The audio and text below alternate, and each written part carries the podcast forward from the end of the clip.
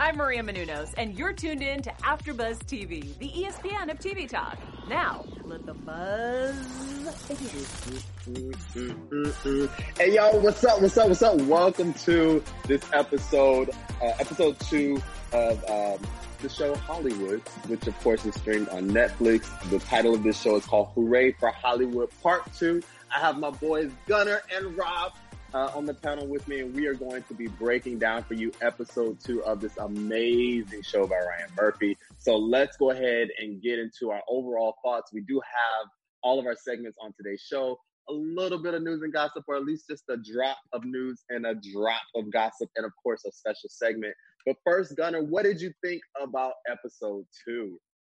Guys, I I'm loving this this season. I'm loving this whole series. I wish it was a mini series. I wish this was a full fledged series. I'm just so excited to break it down and get into these new characters and relationships. It's going to be great. Absolutely. What about you, Rob? Yes, I'm loving how the puzzle pieces are starting to move together, um, and we're starting to get a clear picture of how Hollywood really works. Uh, mm. It's who you know. It's not your talent. It's who you know. It's also right place, right time, and it's also like we said in episode one, about a changing culture and being able to adapt and change in that culture. Absolutely, be able to change in real time. So let's just go ahead and get into the cliffhanger. You know, we were left with a cliffhanger at the end of episode one. Episode two, we start with Jack being bailed out of jail even before the credits run. Um, and Ernie is the one that comes to his rescue. And he even makes one of the things about that entire scene that kind of stood out to me um, you know, Jack was so concerned about his reputation. He's like, I'm trying, I'm here to be an actor. I can't have this record. And Ernie's like, listen, dude, everyone in Hollywood kind of has a record. He's like, do you remember Frank Sinatra? Well, you know, you you present this wholesome image, but really they're rotten to the core, meaning they have like a really kind of seedy past. Um, I think that is probably one of the most accurate things stated in this whole piece. I, I mean, people are going to throw their tomatoes at me because I liken it unto church, but that's a whole other conversation. What did y'all think about uh, what was said in that, Gunner? What did you think about that?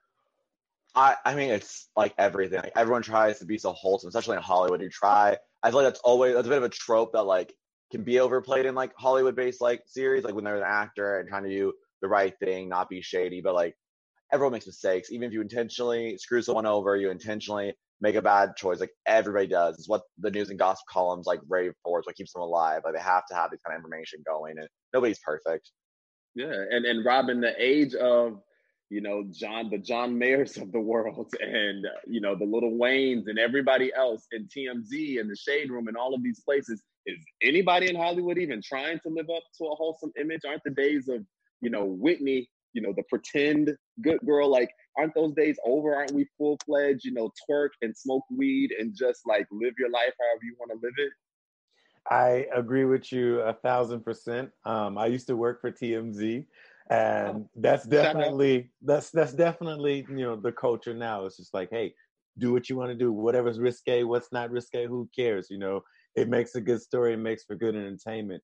Um, but as far as like Ernie and Jackie's conversation when they got out of when uh, Ernie bails Jackie out of jail, he's saying, you know, Frank Sinatra has a record. You know, people mess up, and that still rings to this true to this day. I mean, Robert Downey Jr. has been to jail more than some rappers that we know, uh, and he's Iron Man.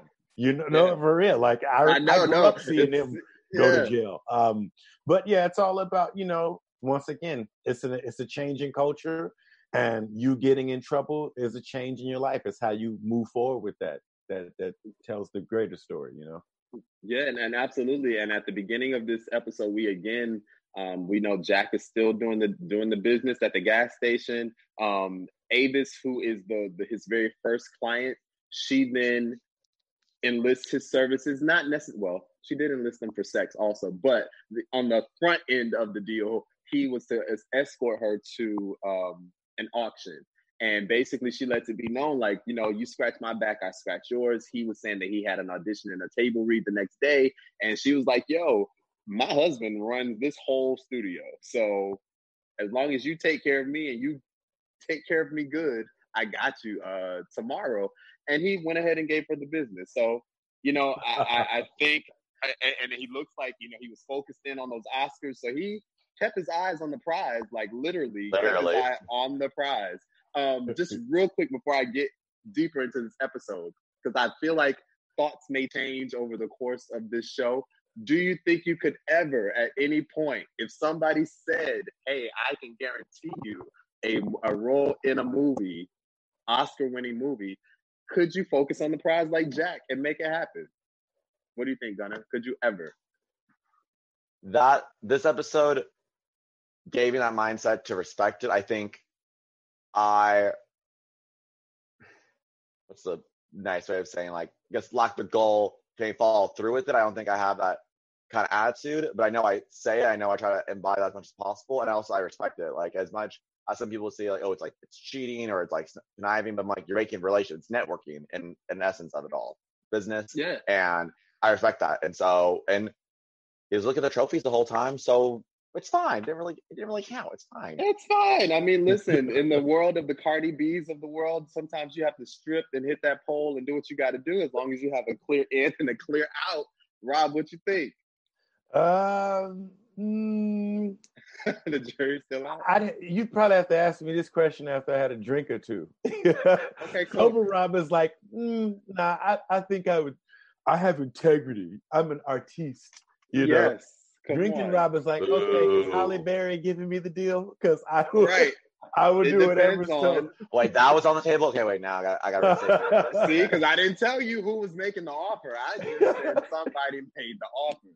Um, no, but I and think if we're on that situation, I think if we're really, really hungry, you know, if you're really hungry and you got to get somewhere, who knows what the what a human will do? Who knows? Listen, like we said in episode one, his back was against the wall. You know, he has a pregnant wife. They're having unexpectedly, they're having twins. They Mm-hmm. were broke. She was the only one working.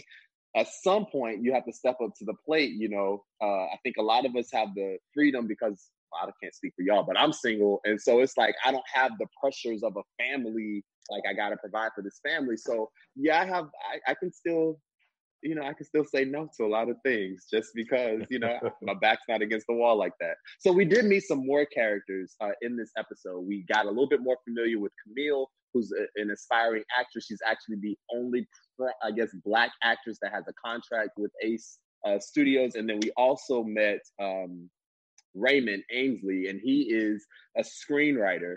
Um, and he's actually dating Camille. Um, they're like an interracial couple, which back in the 40s was completely, you know, scandalous and taboo and all of that.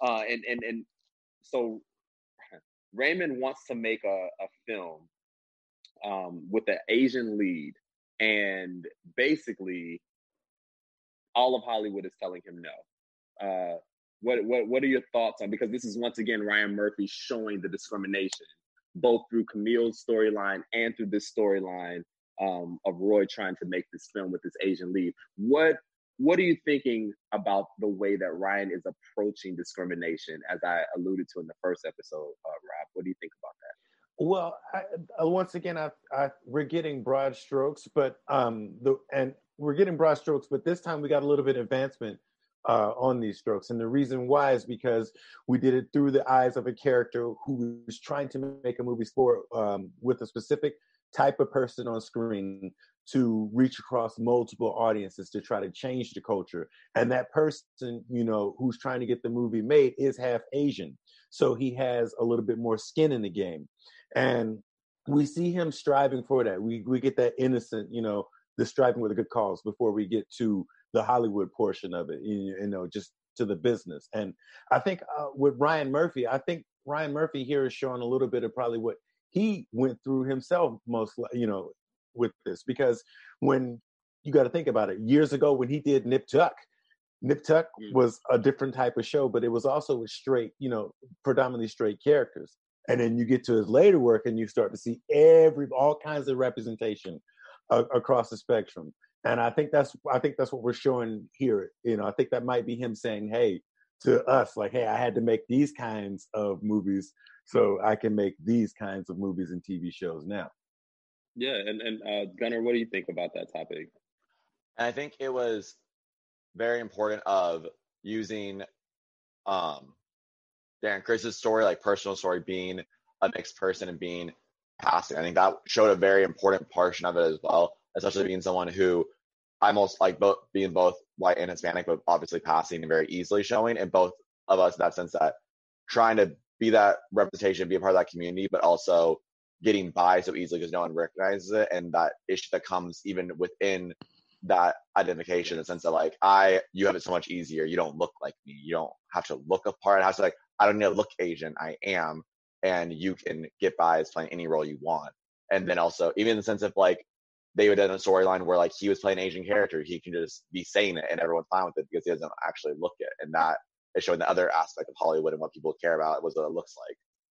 Yeah, and and I think that you just hit the nail on the head for me, which is even within, and I hate using the word minority because it's such a to me a negative word, but even within the brown and black um, communities, there's still a level of you know segregation and, and separate, especially if you're mm-hmm. mixed, if you don't look like whatever that that demographic is. So if you don't look black, or people have to try to, you know, I hear all the time, what are you?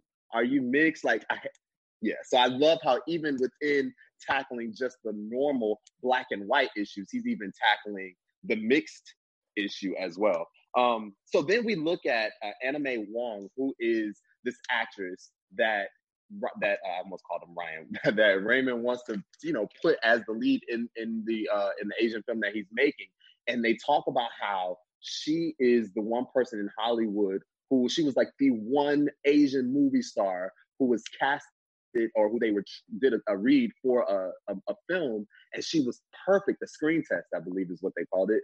Mm-hmm. and she was the best one hands down without question but she got passed up for the role. And when I saw that story, I think of almost every ethnic person in Hollywood probably has that story. I'm sure Taraji has a million stories like that. I'm sure Vivica and, and Gabrielle Union and all of these women, Viola Davis, and you pick someone, America Ferrera, like they all have stories like that.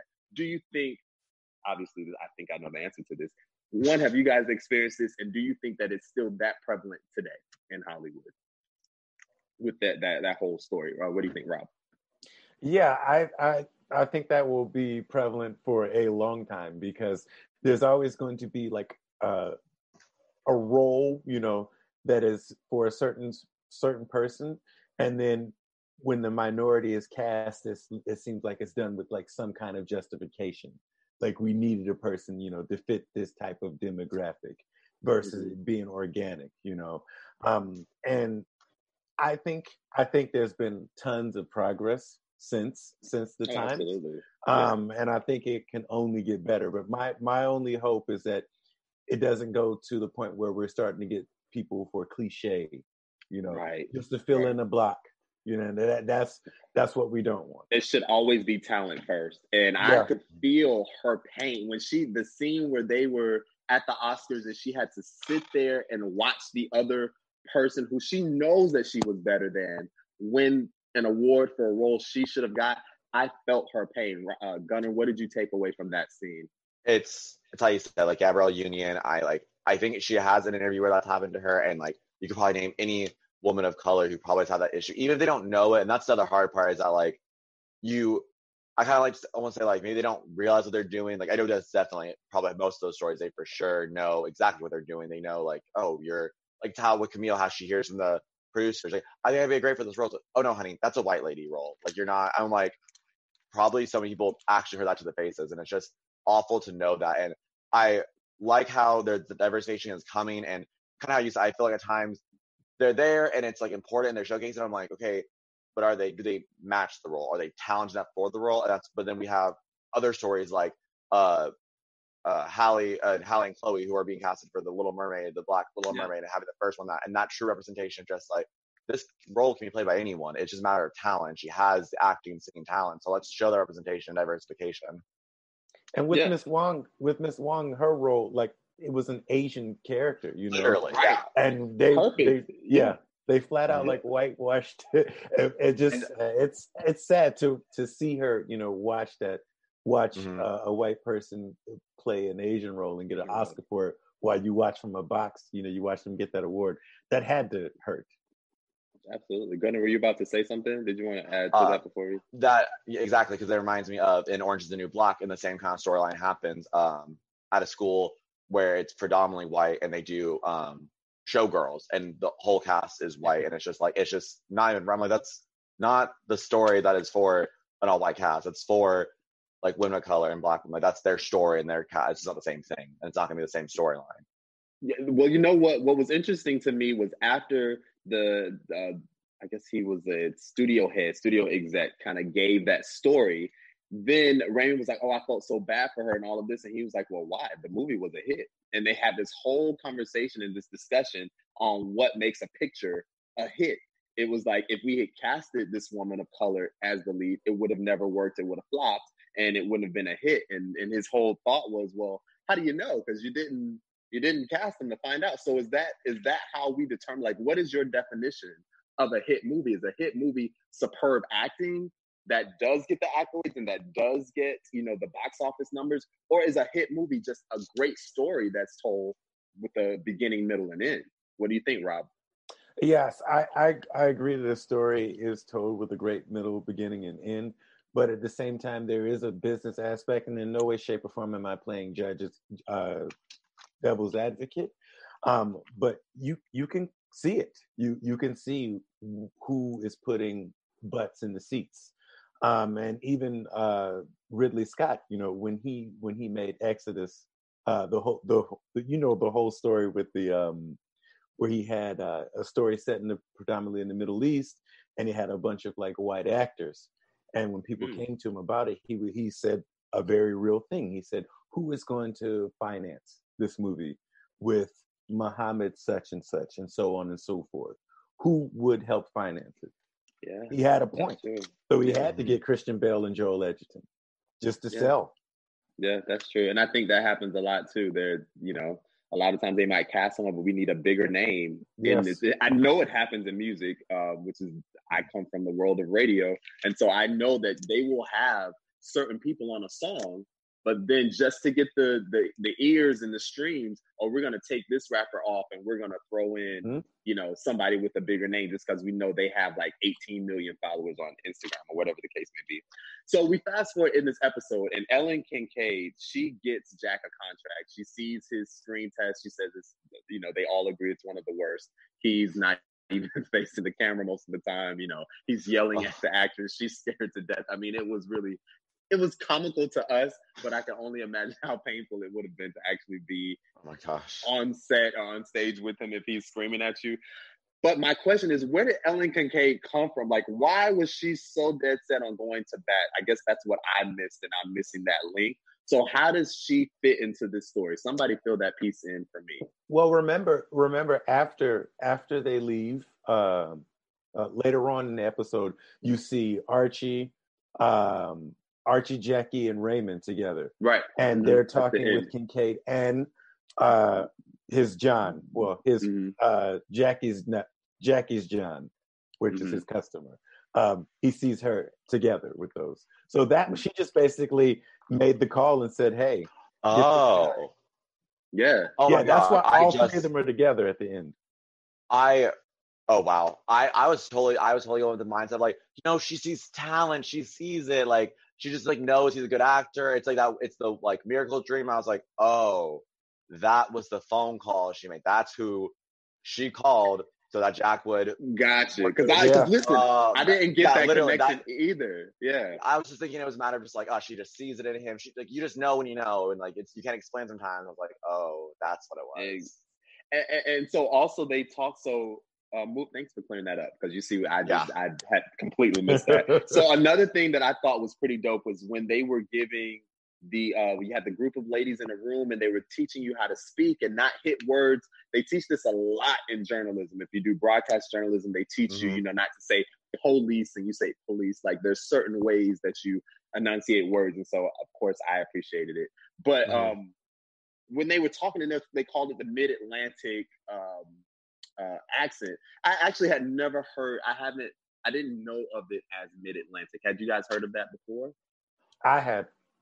I've heard the the word Mid Atlantic, but never as an accent or really like thought anything of it. Nor did I ever mm-hmm. think about, oh yeah, nobody lives in the Mid Atlantic. That's not a thing. right. Like, oh right, yeah, right. Yeah, Mid Atlantic right. is almost bougie. It's almost bougie English. Whitney, like listen, right below bougie. Right. I used so I as an obsessive person of, of, of uh, entertainment, I used to love watching interviews and watching little things. And so I noticed back in the day, Whitney went from, and as you know, I'm gonna talk. Uh, they're always gonna be Whitney Houston, but Whitney, but Whitney used to. Um, she started speaking regular, and then at one point there was like this slight accent, and I'm like, wait, where did she pick up this like British accent?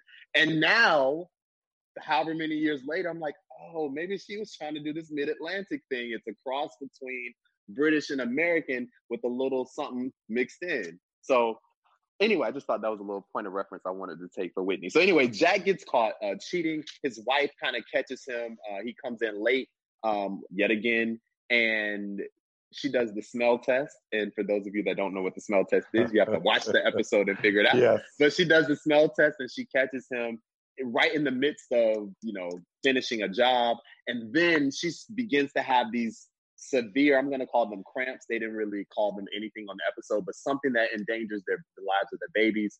Um, what are you, what was your thought when that was going on? What was going through your mind, Gunner, when he walked in the door and he's in the bathroom and he's showering and he turns the corner and boom, there's his wife. What was going through your mind? At first, I mean, I felt for just like Jack did. I was thinking like, oh, it is hormones. It's the part of the pregnancy. Like women sometimes go through that. They get like excessive like urges, whatever. Like, all right, cool. Like, oh, this will be good. Let's see him like recover, and then have to deal with the whole like, you don't think I'm attracted, so I'm pregnant, like that kind of storyline. And I said, oh snap, he got her. I was like, oh damn, yeah. oh no. And then when it happened, I said, oh please don't lose these children. Please don't lose these children right now. And and then when they didn't, I thought, I thought it was going to be a bit more of like a plot point that he's going to have to like fight between it and either confess what's going on or be like, I'm not cheating on you. I just can't explain why. So I was a little let down there, but I'm going to be very interested to see where this goes. If it's going to be a continuous thing, if he, she kicks him out, what's going to be happening. Yeah. And, and, and like we brought up in the last episode, he has to provide for his family. And this, I mean, this is the only work. You know, Hollywood can be a tricky place. Sometimes you can't even get just a little job on the corner. So mm-hmm. you got to do what you got to do to make these ends meet. He has twins on the way. Rob, how are you feeling when you saw him come around the corner and the wife was right there? Especially as a writer, what was going through your mind? I I had a feeling she was going to be waiting around the corner for him, um, because I with this with this series so far, each episode has been really good about staying in the era and era of mm. like the 40s and 50s, and also with the filmmaking style and the type of movies you know that uh, influenced people in those times. And one common trait you would see is in a movie, some guy sneaking back in or a wife sneaking back in. The husband or the wife is sitting there waiting under a light, you know, the one overhead lamp, you know, that kind of deal.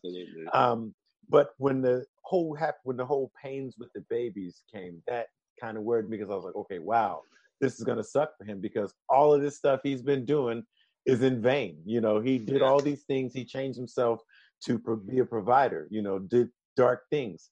And now he's about to lose the thing that he cared about the most. Um, but once again, we see that she doesn't lose them just yet. And doctor having a real talk with him, like, hey, you know, if you're out there screwing around, stop screwing around, keep your wife happy, you know, if you wanted to have the children. How am I going to do that if I got to provide for my family?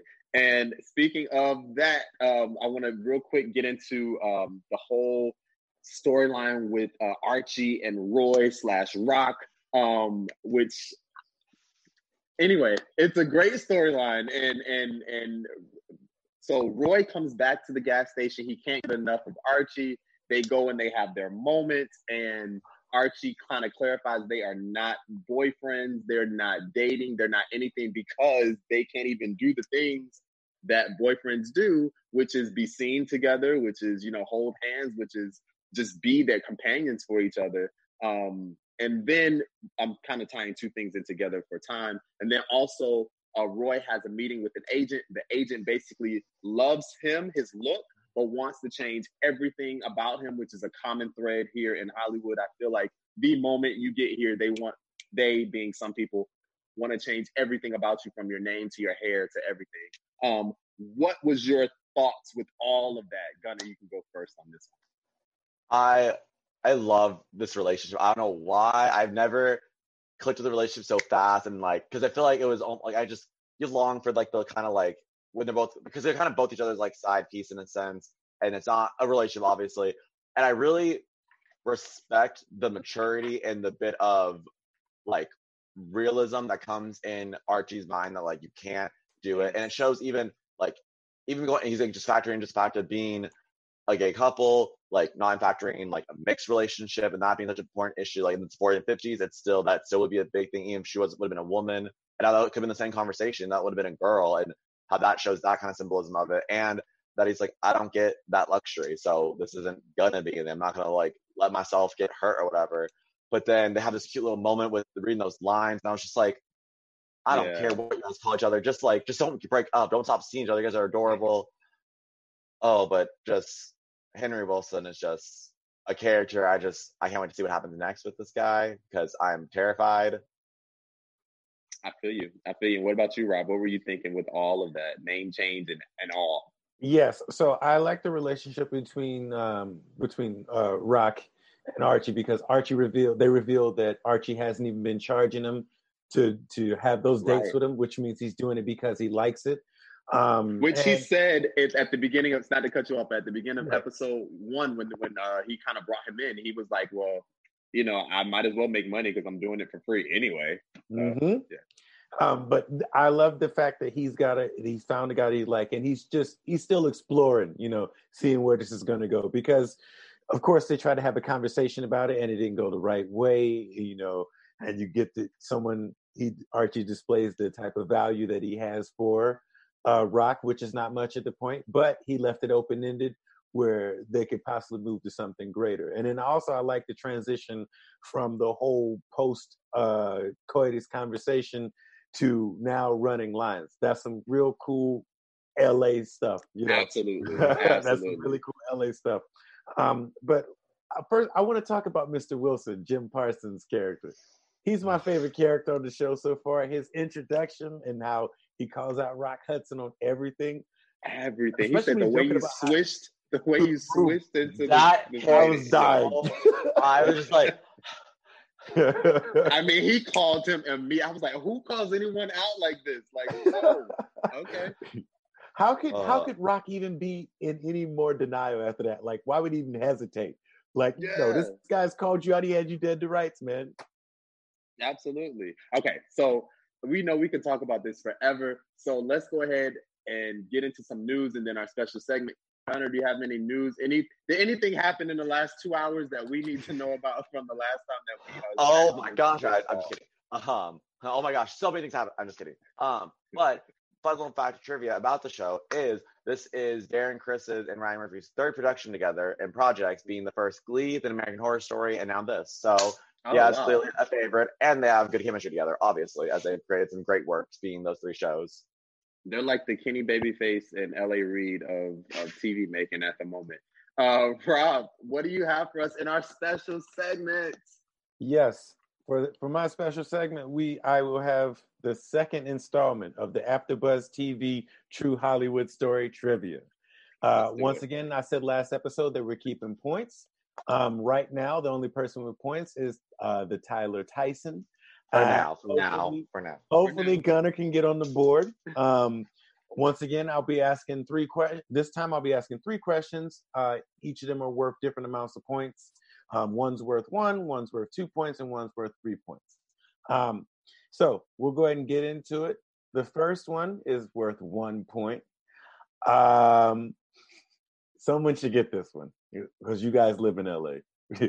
so, which famous di- Okay, so which famous director owns the New Beverly Theater in Los Angeles? I'll give you three choices. You have A, James Cameron, B, Quentin Tarantino, or C, Michael Bay. I'm gonna go Tarantino. Ding ding ding ding ding. Oh my gosh. I was gonna be wrong because I was going A. Gunners on the board. And I almost and I was like, I just heard Quentin Tarantino. I was just like, okay, I'm gonna trust my best friend because she's obsessed with Logic and Logic is obsessed with Tarantino. So I'm like, I'm gonna trust that. So Emily, that was for you. good, good, good. All right, so uh, Gunner, you got two points. I got you. I, I wrote this down. Oh, excuse me, one point. So that one, that one was worth one point because it was multiple choice. Uh, the second question, and I apologize, it's a little bit of a dark question, but hey, this is the AfterBuzz TV True Hollywood Stories trivia.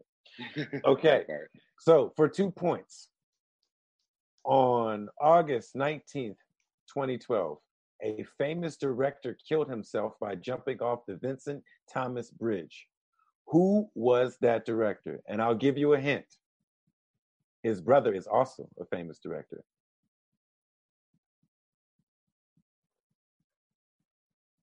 I'll ask the question one more time, give you guys a little bit more time to think. Once again, Don't everyone jump in at once. August 19th, 2012, a famous director, Hollywood director, killed himself by jumping off the Vincent Thomas Bridge. Who is that director? This time I'll give you two hints. I know the His answer. brother- Oh, okay. Producer Ryan. Go ahead, Coming Ryan. in Who, hot. who, who is Producer Ryan coming in hot. And did you Um, use Google? I'm going to build it up. I'm going to build it up. I did not use Google. I know the answer to this. Oh, okay. Um, he's the brother of one. He's the brother of another famous filmmaker who made Alien, Blade Runner, Gladiator. That's Ridley Scott. The man who jumped off, though, is Tony Scott, director of. Am I right or wrong? Top Gun. Top Gun. Tony Scott. Did not know Shout that. out I to did Top not Gun. know that. I'll be straight up. I didn't know out of those names. You could say those names to me right now, and I'd be like, "Who?" I'm so bad with directors and producers, so yeah. Well, this is And- producer and- Ryan signing back off. Thanks, Ryan. best And producer guys, around, everybody. Best producer. I threw that question in there because this episode, you know, we were going over suicide. You know, Peg jumped mm-hmm. off of the Hollywood Right. sign, and Right. you know, Archie's trying to get it made, and he does. He does get it made, and and you know, there's some light being brought to that. You know, that It's a common thread in this uh in this entertainment business. It can be a very, very, very dark business. yeah, and it doesn't matter who you are. Tony Scott directed Top Gun. That's like one of the most famous movies of all time. But Look hey, how yeah, look how popular and beloved. Like I loved Robin Williams, and look what happened. Like it's it's just a common thread. It happens, unfortunately. It, it's sad. Mhm. Um, but we have to move on to the next question, which is a happier one. Uh, very happy. so this one is for three points. Three points. All right. So All right. on January 1st, New Year's Day, 2017, the letters on the Hollywood sign were illegally changed by an artist. What did the sign say after he changed the letters? Hollywood. Uh uh Hollywood. we both said it. We both. Yeah. He had his All hand right, you raised. guys- I blurted it out. We both said it. You guys both said it, so you, you guys will get but one point apiece. It was worth it was worth a three. Ooh, okay, okay. So this one was worth three points. Why Hmm. can't we both just get three points? We both. Were Yeah, right. make it, give both three points. You know what? I'm feeling generous. Both of you get three points. both of you get Yay. three points, I guys. did not know it was legally changed. I saw the the joke and whatever on social media, and I thought it was just like somebody like edited it or whatever. And then I like saw someone did a throwback of like I will never forget waking up at 7 a.m. to go see this to make sure I saw it before it got taken down. I was like, wait, that really happened? That was epic. That was Well, epic. let, let me give you a little context inside that. This guy was an art student and he changed it for an art piece. Um, he turned himself in uh, on the 10th. And since he didn't really break anything, they only charge him with trespassing. Good. Yeah, I remember when that happened. Yeah. I thought it was dope, actually. yeah. Oh yeah, it was Me awesome. too. I thought. My I Twitter it was broke. Cool. My Twitter broke. Yeah, I was remember like, Steve O took a picture of it like super quick. He took like a selfie under it. Yeah, that's awesome. I love this. so Can we just do this game all the time? Just bump the show. Let's I just do just love trivia. Hey. it. Why not? all right. So, real quick, I know we're coming up to the end of the show. So, let's go ahead and get into our predictions. So, Gunner, I'm going to start with you. What are your predictions for episode three? Well, thanks to this trivia game, it gave my prediction with question two.